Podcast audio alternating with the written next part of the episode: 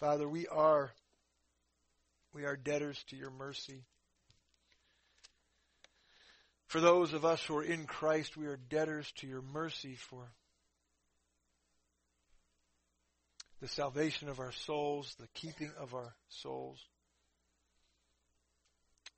That we will not ever face your wrath because of your mercy. You have provided healing for us and salvation for us, and we are thankful. Father, as we open your word, help us to see Christ, to know Christ, that we might live for Christ and for your glory. We pray these things in Jesus' name. Amen. Good morning, Grace Fellowship Church. Uh, this week I was reminded of something that, that challenged me, and actually it's interesting because it would go right along with Pastor Nick's exhortation out of Psalm 100. But as I prepared my pre-sermon this morning, it was way too long. So we are going to do something with that on Wednesday night.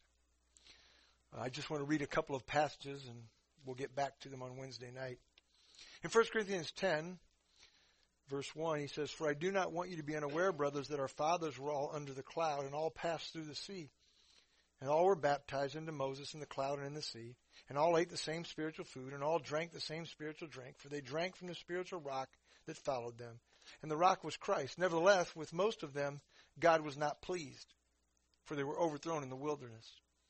Now these things took place as examples for us, that we might not desire evil as they did. Do not be idolaters as some of them were. As is written, the people sat down to eat and drink and rose up to play. We must not indulge in sexual immorality, as some of them did, and 23,000 fell in a single day. We must not put Christ to the test, as some of them did, and were destroyed by serpents, nor grumble, as some of them did, and were destroyed by the destroyer. Now these things happened to them as an example, but they were written down for our instruction, on whom the end of ages has come. Therefore let anyone who thinks that he stands take heed lest he fall. No temptation has overtaken you that is not common to man. God is faithful. He will not let you be tempted beyond your ability. For with the temptation, He will also provide the way of escape that you may be able to endure it. Just remember that we have examples in the Old Testament that are there for our, our benefit. Uh, Philippians 2, 14 and 16, and then again we will look at these things in depth on Wednesday. Do all things without grumbling or disputing that you may be blameless and innocent, children of God without blemish in the midst of a crooked and twisted generation, among whom you shine as lights in the world, holding fast to the word of life, so that in the day of Christ I may be proud I did not run in vain or labor in vain. So, we'll do a second pre-sermon brief one because that one I'm not going to do, and then we'll get to the text. Um, this this last Wednesday and or Tuesday in men's Bible study, the the, the topic of smart or intelligent. I don't exactly remember how we got into that, but we were in Proverbs 26, and I think, uh, or 16, I think it was verse 26, that led us to a discussion about intelligence and being smart. And uh, when you think about that, what do you think of when you think of someone as being intelligent or being smart? One of the things I want us to do is try to continue to have our minds transformed to, to use God's Word to guide what we think. Um, you know, people say things like, you know, some of the most intelligent people I know don't know God, so that makes them a fool. Well, it depends on what you're using as your standard for the word intelligence. And I would argue they're not intelligent. And I'm not trying to mince words. I'm actually trying to get us to think about what it truly is to be smart or intelligent. Intelligence is defined in Webster's as the ability to learn or understand or to deal with new and trying situations. Okay? The ability to learn or understand or how to deal with new and trying situations. It's one of the definitions for intelligence. Uh, another one, ability to apply knowledge to manipulate one's environment or think abstract, abstractly as measured by objective criteria. Okay, so, so intelligence, as defined in, in Webster's, is learning or understanding how to deal with life around you. To apply knowledge to manipulate an environment. Well, I'm going to argue that true intelligence, being smart, is what we talk about biblical wisdom. Like using God's truths to navigate the lives that we live in. To learn how to apply God's words to our lives is only measures of intelligence that matters. Again, I'm not trying to mince words. I understand. Somebody has 172 IQ, they're thought to be brilliant. If they don't know Christ, they're not intelligent. They're not smart. They can't apply truth to their lives.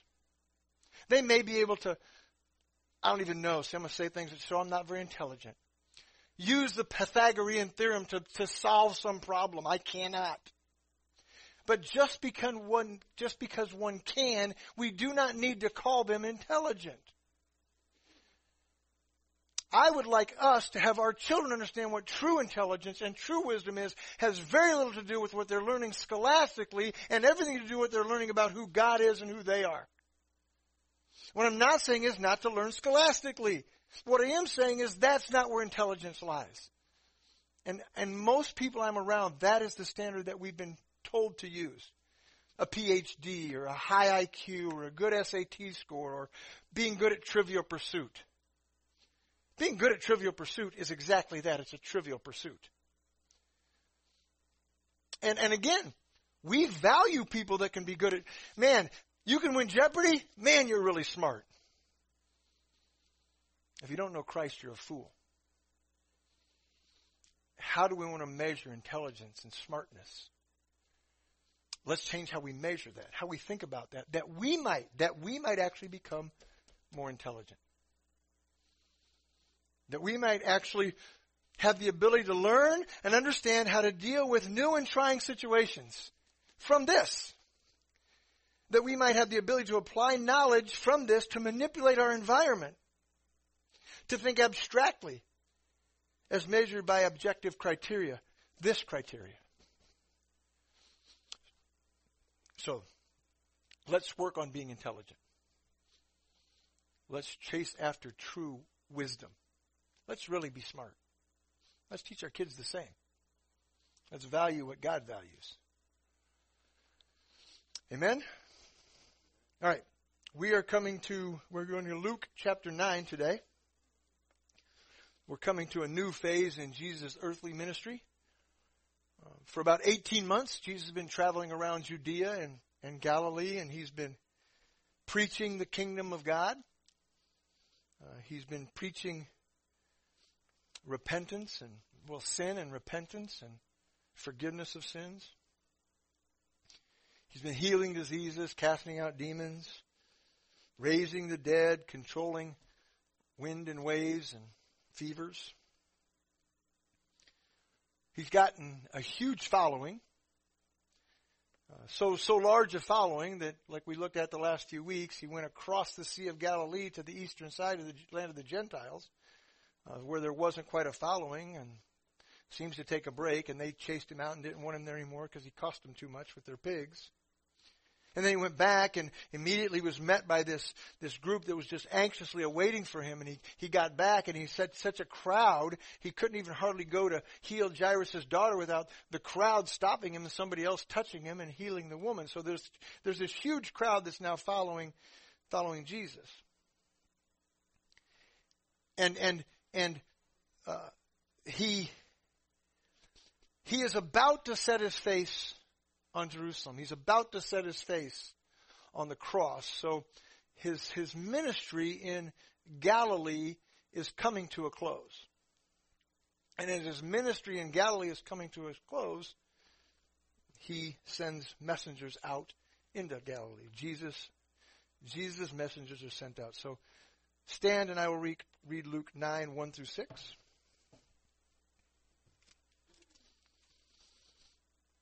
And he called the twelve together and gave them power and authority over all demons and to cure diseases. And he sent them out to proclaim the kingdom of God and to heal. And he said to them, Take nothing for your journey, no staff, nor bag, nor bread, nor money, and do not have two tunics. And whatever house you enter, stay there, and from there depart. And wherever they do not receive you, when you leave that town, shake off the dust from your feet as a testimony against them. And they departed and went through the villages, preaching the gospel and healing everywhere. You may be seated. There's lots to look at in this passage. Father God, I pray that your Spirit would move upon us and that your word would go forth with power. Father, I pray you would help me to be a faithful preacher of your truths, rightly dividing these scriptures, that your people could be built up and, and they could be equipped for the ministry that you've given them to do. I pray these things in Christ's name. Amen. So as I mentioned before, Jesus knows that he's soon going to be headed towards Jerusalem. And and he wanted to do a final blitz into Galilee and, and get the gospel out before he went south. So today's passage we, we see the apostles are empowered and sent out. And he called the twelve together and gave them power and authority over all demons to cure diseases, and he sent them out to proclaim the kingdom of God and to heal.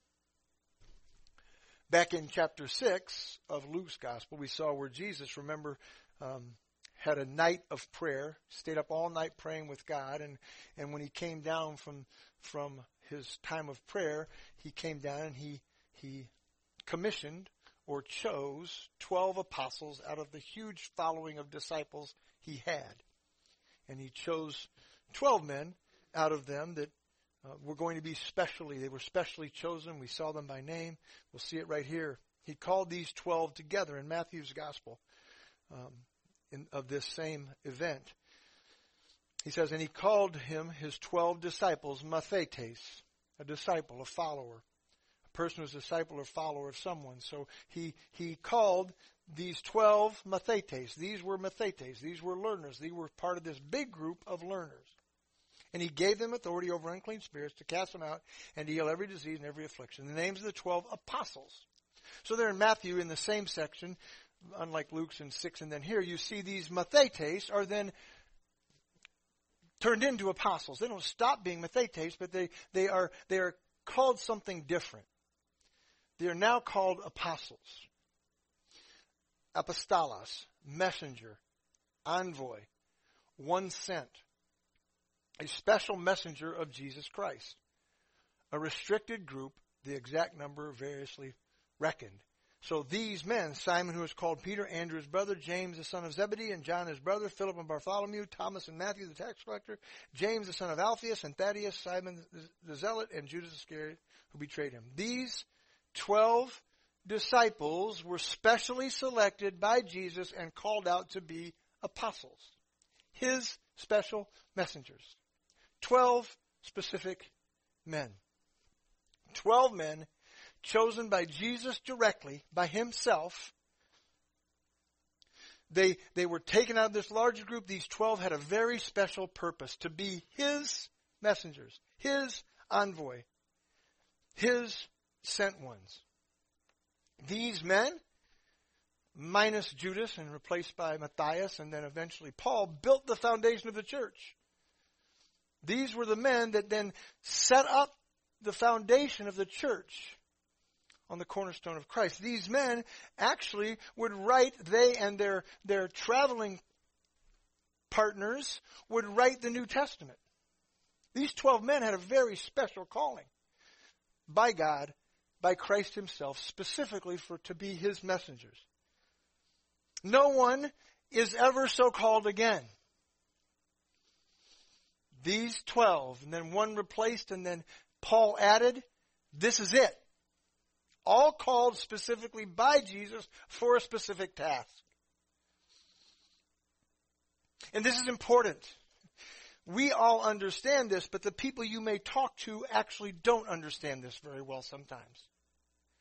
There is no such thing as a modern day apostle. There's no such thing as anyone who has the powers that he gave these men specifically for a specific purpose that has these powers any longer. And it's important that we understand this. And it's important that as we, one of the things we walk away with today is, is the ability to talk to someone about this topic and help them to see they're wrong. They're lying if they're calling themselves an apostle. They're lying if they believe they have been given by Jesus the power to heal and to cast out demons. Power or even the assignment. This assignment was given to these 12 specific men. And they're named by name. And here's what he gave them. He called the 12 together. He gave them power. He gave them didomai to give, to grant, to supply, to furnish, to appoint. He granted them, he supplied them with, he, he furnished them with power. Dunamis. We've seen this word many times, where we get the word dynamite from. He gave them strength, power, and ability. Jesus gave these 12 men special power from that which he possessed as God. And not just power, but also authority, exousia, jurisdiction, power the domain or sphere of, over which one has authority, control, or rule. Again, this is important. He gave these 12 men, he gave them dunamis, he gave them power, and he gave them authority. He gave them jurisdiction, dominion over all demons and to cure diseases he gave these 12 specific men specific power and authority to do certain things. They were not given power to save anyone. They were not given power over government. They were not given power over God's creation. They were given power. They, were, they weren't given power over to, to raise from the dead. Later we will have that, but now they aren't. They, they aren't given power to control winds and waves or pigs and fish. They were given power for two things over demons and to heal. And by the way, the word for heal is therapeuo. Not sozo, it's therapy, it's healing, it's a physical healing.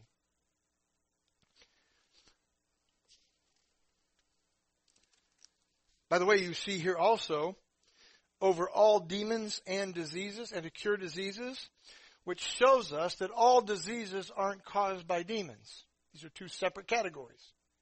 Now we've seen in scripture some diseases are a manifestation of demonic control. But most of the illnesses that we have around us, most of the illnesses for all time is simply a result of the fall. We're all dying. So sickness and illness, those are two separate issues. And so this authority, this, this exousia, was given specifically to these 12 men for specific things. Now, what exousia have all Christians been given? So we look in the New Testament, we look at exousia when it's not applied to Jesus or the disciples or the apostles, when it's applied more generally. Where do we see this word exousia, this authority? In Matthew 28, 18. Now, this is a passage that many people use, they misuse, to claim they've been given power over demons, diseases, or governments, or land masses. Here's what it says in Matthew 28, 18. And Jesus came and said to them, these disciples, these apostles, all authority, authority, exousia, all exousia in heaven and on earth has been given to you. It's not what he says, is it? It's all been given to me, Jesus says. Jesus, I have all authority over heaven and earth. I have it all. And I ain't giving it to you. Here's what I'm giving, here's what I'm commanding you. I have all authority, here's my command. Go therefore and make disciples of all nations. We have been given a command by the one who has authority. We have not given authority to make disciples. We've been given a command by the one who has all authority. So here's what we're to do. Go make disciples, baptizing in the name of the Father and the Son and the Holy Spirit, teaching them to observe all that I have commanded and you, commanded you, and behold, I am with you always to the end of the age. The apostles, by extension, we, I would argue, have been given commands to make disciples, baptize them, and teach them. That's what we're supposed to do. We are to, we are to make disciples. We're to make learners of God's truths. We're to make learners of the gospel of Jesus Christ. We're to baptize the ones that believe in the name of the Father, the Son, and the Holy Spirit. And then we're to teach them everything that Christ commanded. That's what we're to do. There is no dominion over God's entire creation given us here. There's no authority over it given us here.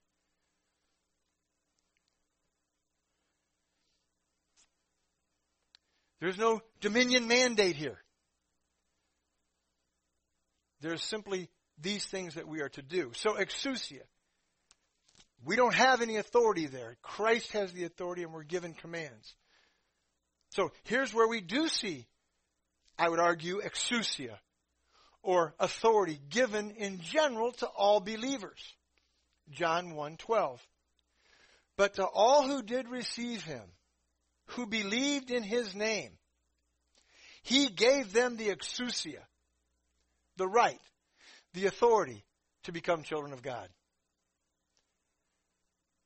We have been given the authority, the right, the power, I'm sorry, the authority to become God's children. That's our exousia. That's our authority. To call ourselves children of God. To be children of God.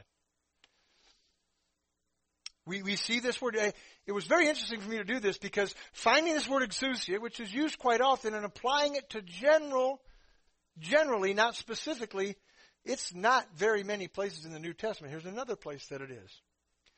1 Corinthians 8, 9. But take care that this right, exousia, authority, this authority of yours does not somehow become a stumbling block to the weak.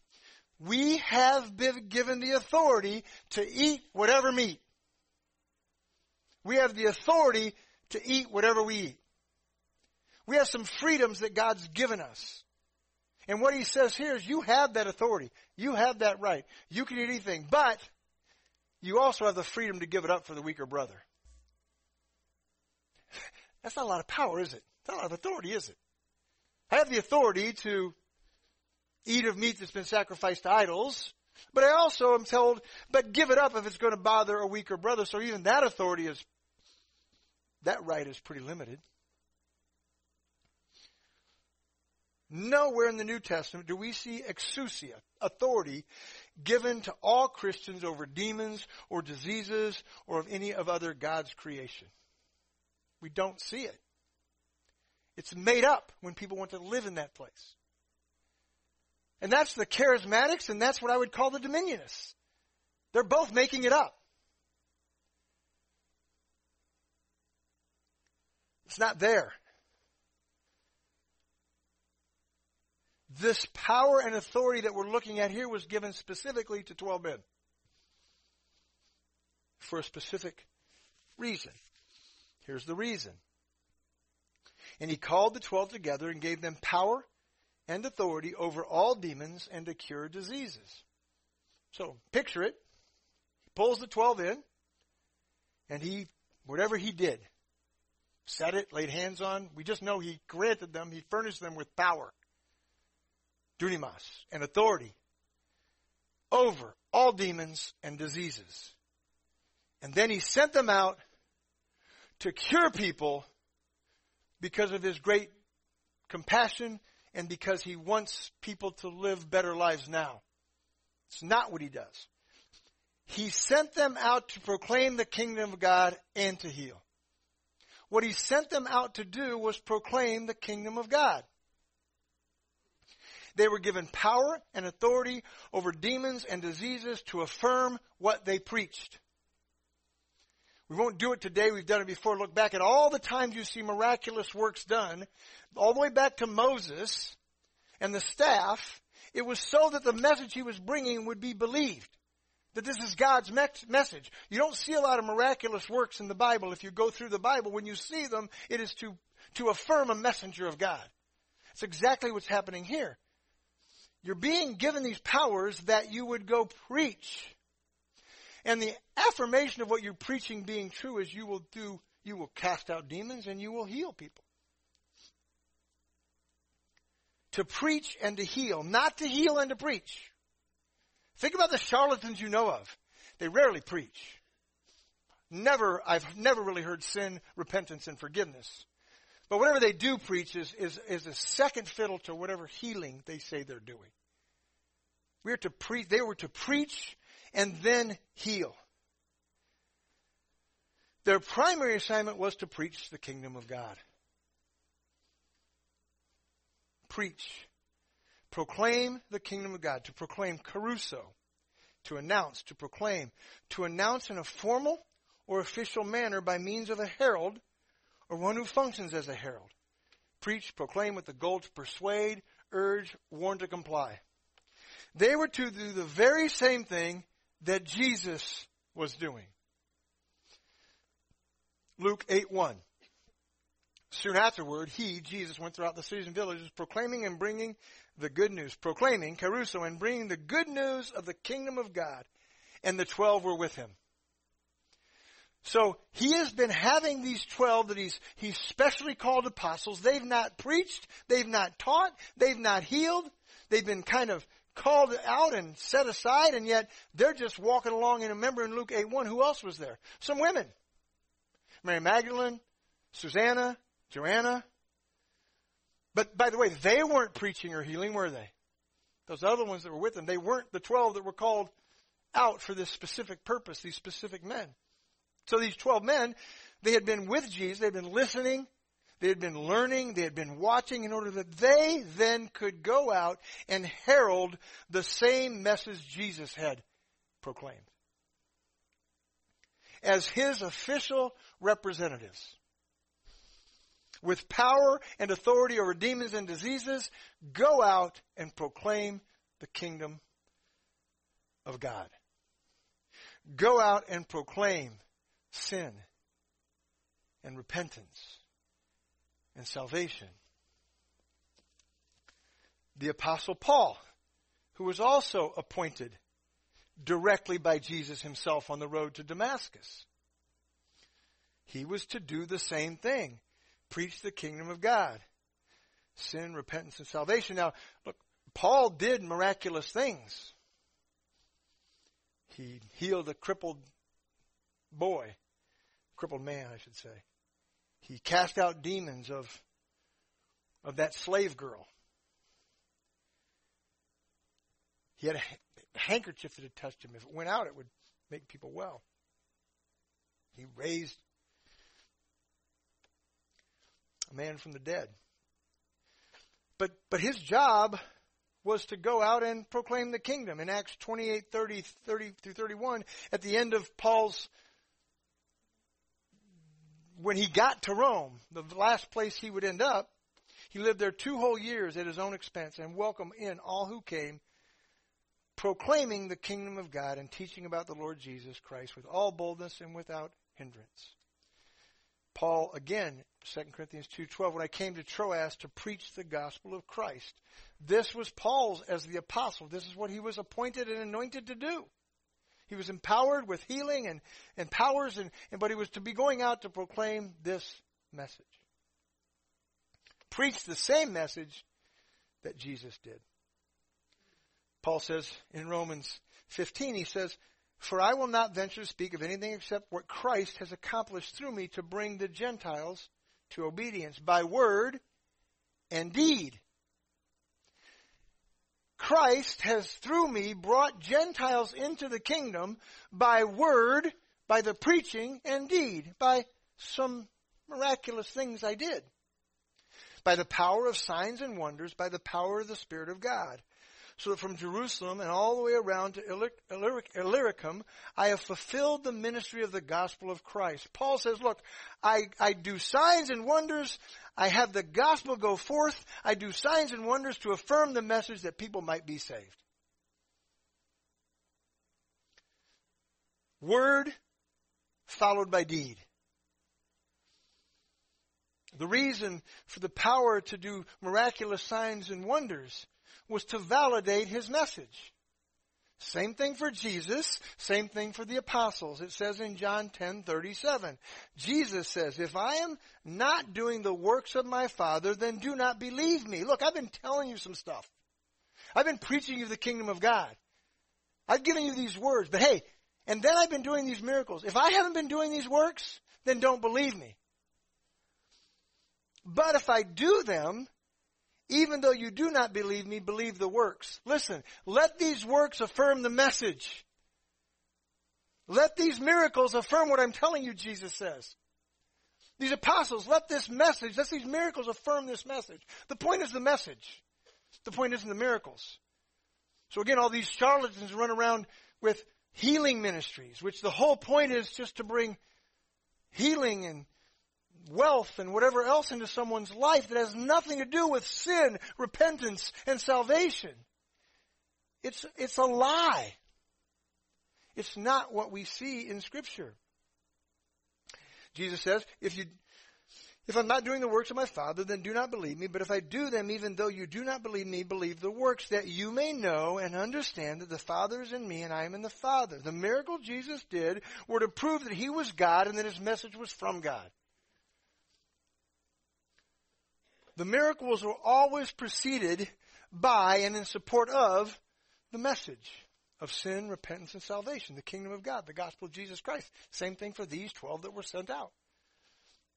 The miracles weren't the point. The message is the point. John 20, 30, 31. Now Jesus did many other signs in the presence of his disciples, which are not written in this book, but these are written. John says, look, Jesus did lots of miracles. I've written down a few of them. Seven or eight, depending how you're counting. And they're written down for a purpose. Here's why they're written down. That you may believe that Jesus is the Christ, the Son of God, and that by believing you may have life in His name.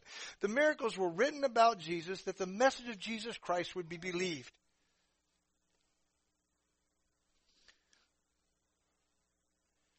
So, so we, we, not given the power over demons and healing, we have a job to do, and that is to proclaim the very same message sin and repentance and salvation. That's the message we are to, and we don't need the miracles to validate them. Why don't we need the miracles, miracles to validate them? Because we have the Word of God. From those who did the miracles, witnessed Jesus' life, and wrote down for us everything that's true. So we no longer need that validation. The validation's in my hand. But the message must go forth.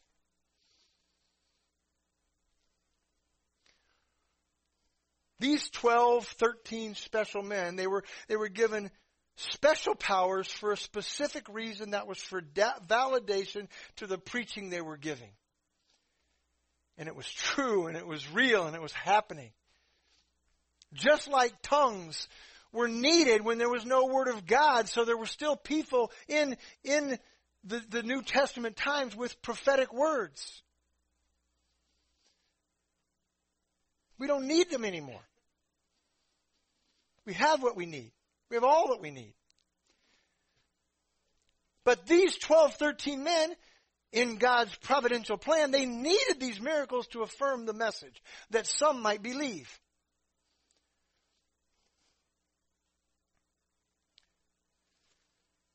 So Jesus, he's given power and authority over all demons and diseases to these 12 men. And now he sent them throughout Galilee to preach sin, repentance, and salvation. And then he gives some more instruction. Oh, and to heal, to affirm that. Then he says this Travel light, God will provide. Verse 3 And he said to them, Take nothing for your journey No staff. That could either be a rod for protection or it could be a walking stick. Nor bag. That bag would have been a beggar's bag.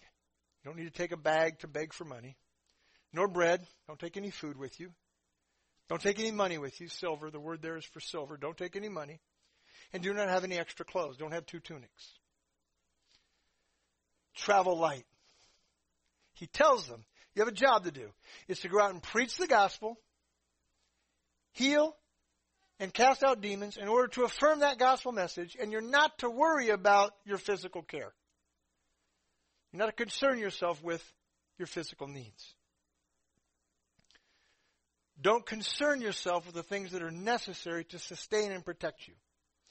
In Matthew's accounting, it says, Acquire no gold or silver or copper for your belts, no ba- nor bag for your money, or two tunics or sandals or a staff, for the laborer deserves his food. In other words, Matthew is saying, listen, Jesus is saying, listen, guys, he's gonna, pro- God will provide your food. You don't need to pack up for a bunch of stuff. Your job is to proclaim the gospel. Heal, cast out demons.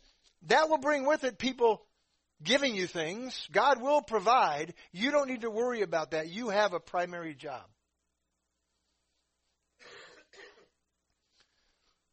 And I don't want to take that too far because I think we can take it too far. I think some people do. But, but look, for us, we have jobs to do and we're not to concern ourselves with all these things that we think we need.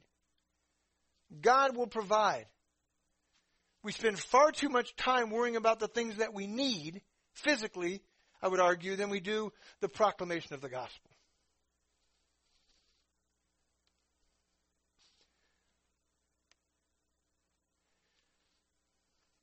In John chapter 9, verse 4, it says, We must work the works of him who sent me while it is day. Night is coming when no one can work.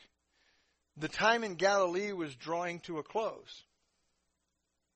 There were still souls to be saved, hope to be given, judgment to be poured out.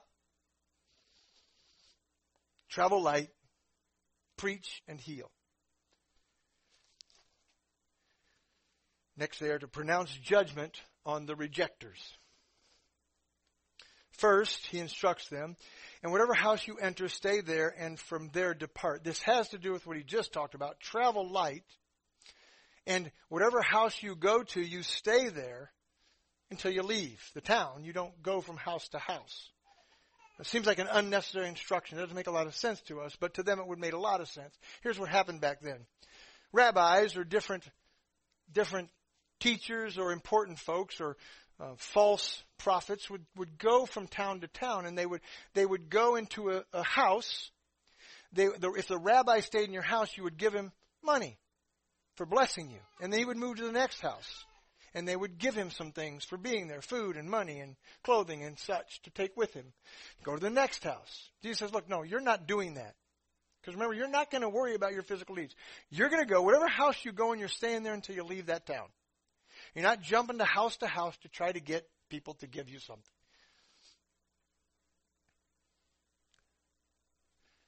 I believe it's in Matthew's Matthew's gospel he talks about freely it's been given. You receive without paying, give without pay. Give without pay.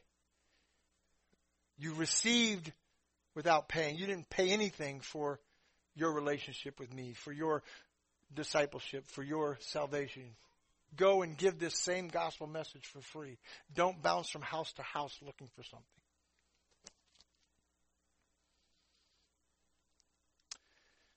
Then he says this, and wherever they do not receive you, when you leave that town, shake off the dust from your feet as a testimony against them. When you go into a town, and they will not receive you and your message, then you leave and you shake the dust off your feet. Now again, we kind of have some idea, maybe some of us in here, what that means. It was an idiom that these people would have recognized well. It was an idiom in, in Jewish culture about shaking the dust off the feet. When a, when a Jew would travel outside of Israel, when they would go outside of the, the boundaries of Israel, when they would return into Israel, they would literally stop at the border, they would take their shoes off, and they would pound the dust off to not bring the dirty Gentile pagan soil into the Holy Land.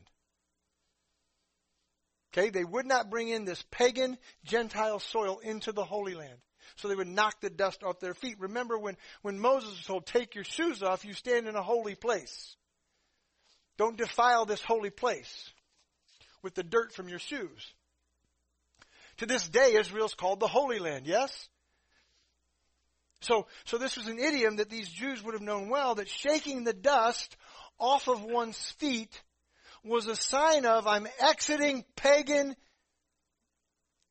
dirty people, and I'm going into holy place, holy land, God's land. Now, why was this judgment? Why is Jesus telling them to do this? How would this be judgmental? Look, look at Matthew's Gospel again, 10, verse 5. These 12, Jesus had instructed them, go nowhere among the Gentiles and enter no town of the Samaritans, but go rather to the lost sheep of the house of Israel and proclaim as you go, saying, the kingdom of heaven is in hand. So when he sent them out, did they go into Gentile lands? So when they returned, they would need to shake off the dust from these dirty, nasty places back into God's land? No. They went only to Jewish towns. Only to Jewish towns. So when they would go into a Jewish town, and they would leave the Jewish town and they would knock the dust off their feet in the witness of all of these folks, what is he saying to them? You're pagans, you're Gentiles, you're dirty, I'm not taking your filth with me. But wait, we're Jewish. Yeah, you're not God's people. It was judgment. This was a very strong judgment that Jesus telling the apostles, if they won't receive you, you shake the dust off your feet and you go on. We often use this loosely in our culture. However, there is a sense in which someone rejects the gospel long enough, God's done with them, and we are to move on and say, you know what? I'm done. You're showing yourself to be a rejecter of the good news of Jesus Christ. I shake the dust off and I move on.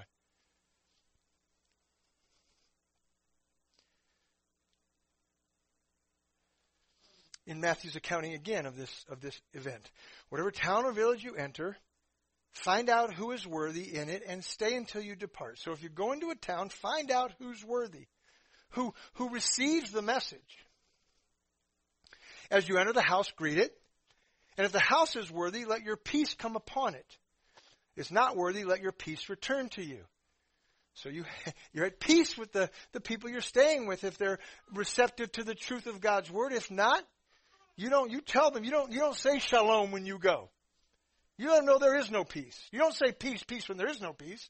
You leave and you take your peace with you. And if anyone will not receive you or listen to your words, shake off the dust from your feet when you leave the house or town. Again, the thing we just talked about. It is, I'm leaving now, apostle would say. Apostles, they went out two by two. Judgment.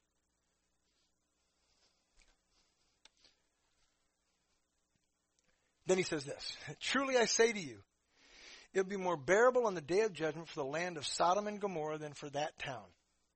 He's telling the apostles the judgment is going to come upon the people that have received the gospel of Jesus Christ, the good news of sin, salvation, and forgiveness of sins, not through Judaism, but through a Messiah, the message of the kingdom of God that they're receiving. The people that reject that, they're going to have worse judgment than even the, the, the, the sulfur turning of Sodom and Gomorrah.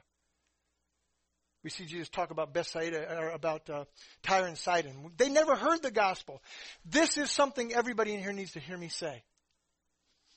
At some point, God will be done with you. You keep rejecting the message that God gives you of sin and repentance and salvation. At some point, God will be done with you. And your judgment is going to be far worse because you've heard the good news and rejected it. And some of you need to hear me right now.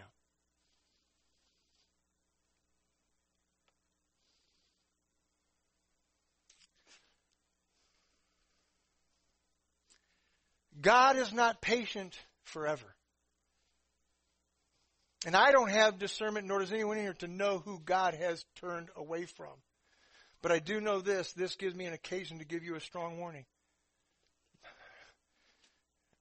Don't make it that your parents or your pastor or your, the brethren around here would shake the dust off of their feet in judgment.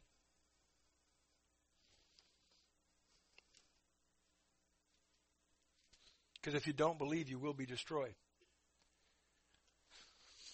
Same thing that Paul and Barnabas, they shook off the dust from their feet against them, the Jews in Antioch. Remember, they were in Antioch and they, they told the message. They preached in the synagogue. It was rejected. They went out and told the Gentiles. The Gentiles rejoiced. And they shook the dust off of their feet as they left the Jews in, in, in Antioch and went to Iconium. This, this instruction given to the apostles was a very harsh statement that they would be making as they would leave a place where the message of hope they brought was rejected. It was judgment on those who rejected as they would leave. He called the twelve together, gave them power and authority over all demons to cure diseases. He sent them out to proclaim the kingdom of God and to heal. And he said to them, Take nothing for your journey, no staff, nor bag, nor bread, nor money, and do not have two tunics. And whatever house you enter, stay there, and from there depart. And wherever they do not receive you, when you leave that town, shake off the dust from your feet as a testimony against them. And they departed and went through the villages, preaching the gospel and healing everywhere. The messengers go out. These twelve, specially empowered, given authority, they go out to do what Jesus had just instructed them to do preaching and healing. And, and what did they preach? Mark's gospel, Mark 6:12. So they went out and proclaimed that people should repent. They cast out many demons anointed with oil many who were sick and healed them. They preached repentance. They didn't preach healing. They didn't preach the love of God. The love of God is included in the message of forgiveness of sins. The love of God through the person of Jesus Christ, but the love of God is not for everyone. They preached repentance. You're a sinner, separated from God because of your sin. Turn from your sin that you not be damned to hell. Put your faith and trust in Jesus Christ that your sins may be forgiven. That's what they preached. You see, again, these charlatans that call themselves apostles and healers, they don't preach that. They preach, give me some money and I'll anoint your house. Give me some money and I'll make your leg grow back longer. Or whatever nonsense they're peddling. And they go from house to house, venue to venue, collecting more money. Exactly not this. Exactly not this.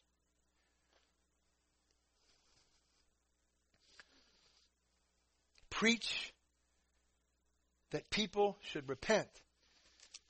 They preached the same message that John the Baptist preached.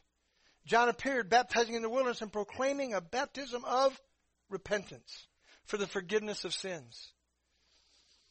And then Jesus, and saying, the time is fulfilled and the kingdom of God is at hand, repent and believe in the gospel. Look, they, the Word of God does not bring any highlight to these 12 going out and healing diseases.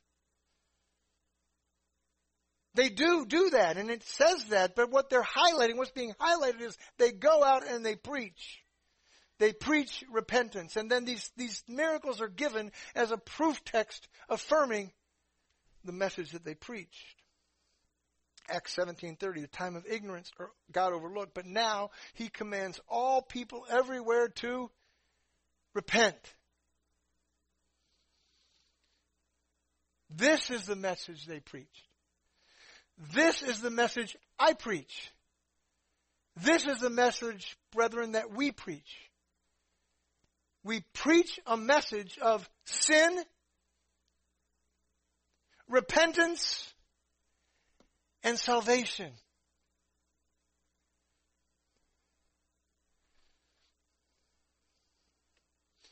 And if you won't receive that message,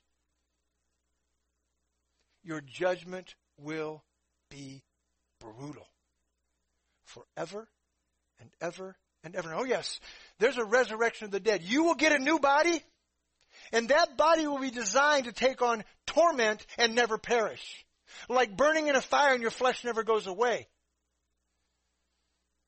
Like extreme depression and loneliness, and it never subsides. That's the body you'll be resurrected to. For all eternity, that's what you face. If you reject this message of sin and repentance and salvation. I'm not a sinner. Yes, you are. Not that bad. Wicked. Standard is perfection. How you doing? Hopelessness. You can't be good enough. But God, in His mercy, in His love, sent His Son for those who would believe that they are sinners without hope. They would look to Christ and see His perfection, His perfect life, His perfect sacrifice, and they would put their hope and trust in Christ for the forgiveness of their sins. And they'd be saved. And if they don't, judgment. Testimony against you. Worse judgment than those who never heard the gospel. Well, why would we ever send missionaries anywhere then? Let them die. They won't have as bad a. They're going to hell. Maybe not as bad a hell as the one sitting in here who reject the message, but they're going to hell. And the only thing that can save them is what? The good news of Jesus Christ. The power of the Holy Spirit.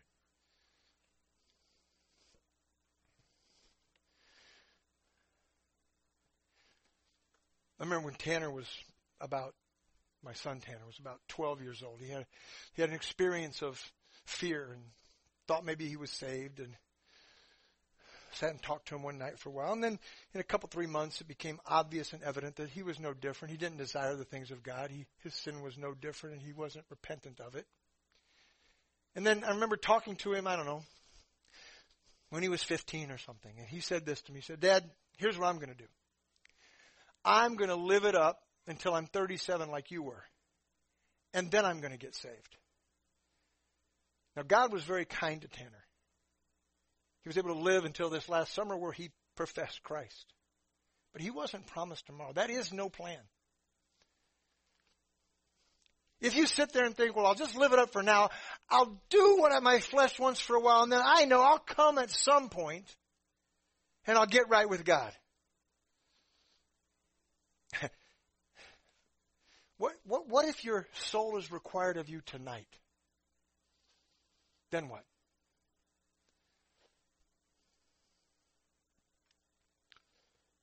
There's a limit to God's patience. It is appointed for man to die once, and they face judgment. And there is no purgatory, and there is no second chance. It is while you're breathing. It is while you are in this body, your soul is in this body, that you must confess Christ as Lord. Because when you breathe your last, you will face judgment, and then there's no more time.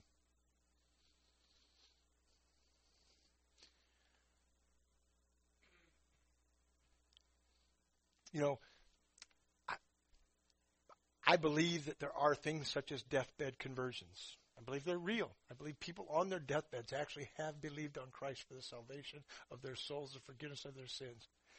But don't count on it. Because what if your death is in a fiery plane crash?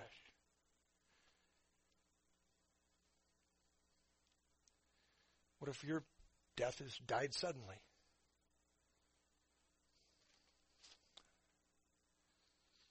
He called the twelve together and he gave them power and authority over all demons and to cure diseases. And he sent them out to proclaim the kingdom of God and to heal. And he said to them, travel light Take nothing for your journey, no staff, nor bag, nor bread, nor money, and do not have two tunics. And whatever house you enter, stay there, and from there depart. Don't go out selling the gospel. Don't go out selling your miracles. And whenever they do not receive you, when you leave the town, shake off the dust from your feet as a testimony against them. And they departed and went through the villages, preaching the gospel and healing everywhere. Closing thought. As Jesus' ministry in Galilee is coming to close, he sent out his apostles to preach the gospel and heal everywhere in order to validate the message of hope they had. Those who did not receive the gospel would most likely never hear God's gracious offer of salvation again. Listen, in what was happening in that time, different than anybody in this room, probably, but some of my adult children, this is the case. They don't hear the gospel anymore. They don't come and hear the gospel. They hear the gospel from, from me, but they don't, they don't hear the gospel. But here's, here's, here's what happened in this time. Jesus was leaving Galilee. His apostles were going with him. It was going to be a very long time until the message returned. So that generation wasn't going to get another shot. That's why they would shake the dust off. Listen now. Those who do not receive the gospel would most likely never hear God's gracious offer of salvation again. For anyone who has yet to receive God's offer of reconciliation through the person and work of Jesus, I beg you, do not harden your hearts, but rather repent and believe into Jesus Christ, God the Son. Look, I wrote that, so I read it. I beg you, I implore you, turn from your sin and put your faith and trust in Jesus Christ for the forgiveness of your sins before it's too late. And God's done with you.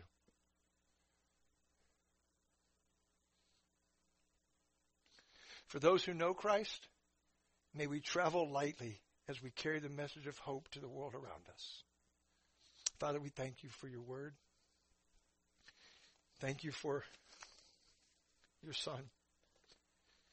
Thank you for the clear truths that you present us with. May we live consistently with these truths, believing, believing you, believing the word. May it change us, Father. May your spirit move now. That someone would receive the message of hope, believe into Christ and be saved. That they not face your wrath, which is sure, if they don't. You are a great God. And we love you. Pray all these things in Christ's name. Amen. Hymn 419, hear the call of the kingdom. 419, hear the call of the kingdom.